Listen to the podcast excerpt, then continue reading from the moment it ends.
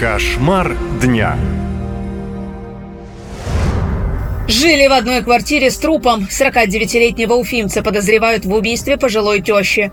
В городе Уфа разгорелась самая настоящая кровавая трагедия. Еще в октябре мужчина поссорился с родственницей. В порыве ярости он размажил ей голову кулаками, а после, вдобавок, вонзил в шею нож. Изначально следствие посчитало женщину пропавшей без вести, но оказалось, что больше недели тело погибшей пролежало в доме. Чтобы отвести от себя подозрение в убийстве тещи, мужчина, кажется, сделал все, что только возможно. Сначала отмыл от крови пол и стены в квартире. Потом перенес тело 64-летней пенсионерки в багажник автомобиля, вывез за город и спрятал. И для пущей убедительности через несколько недель отправил жену в участок, чтобы она написала заявление об исчезновении матери. Однако одну улику мужчина таки оставил, эксперты нашли следы погибшей. Теперь в присутствии криминалистов под видеозапись Андрей Яблоков дает признательные показания и демонстрирует, как толкнул пожилую женщину, которая, по его словам, разозлившись, схватилась за кухонный нож. Женщина якобы сильно ударилась головой и скончалась. Она вступила сюда и вот так вот села. И в конфликте, который произошел, убийца тоже винит свою тещу. Раньше конфликты между вами были? Постоянно. А из-за чего в основном? В основном из-за ее пьянки.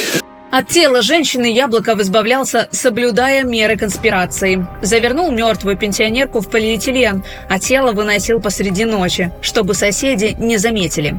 Когда его попросили показать, где спрятана погибшая, злоумышленник решил солгать. Яблоков привел следователей на берег реки.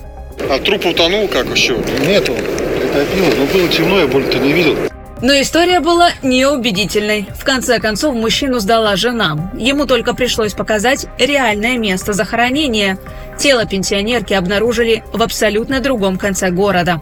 Там подошли. Что это такое? Это труп. Как он здесь оказался? Я его сюда отправил. И тут стало понятно, почему Яблоков хоть и давал признательные показания, но явно не договаривал. В ходе судебно-медицинской экспертизы тела потерпевшей установлено колото-резное ранение в области шеи, которое свидетельствует о прямом умысле на причинении смерти женщине. Однако первоначально обвиняемый давал ложные показания, пытаясь применить свою роль в совершенном преступлении, надеясь на квалификацию его действий по статье превышения пределов необходимой обороны и, как следствие, более мягкое наказание. А еще следователи решили проверить, как убийца добирался от своего дома до места захоронения. Выяснилась интересная деталь.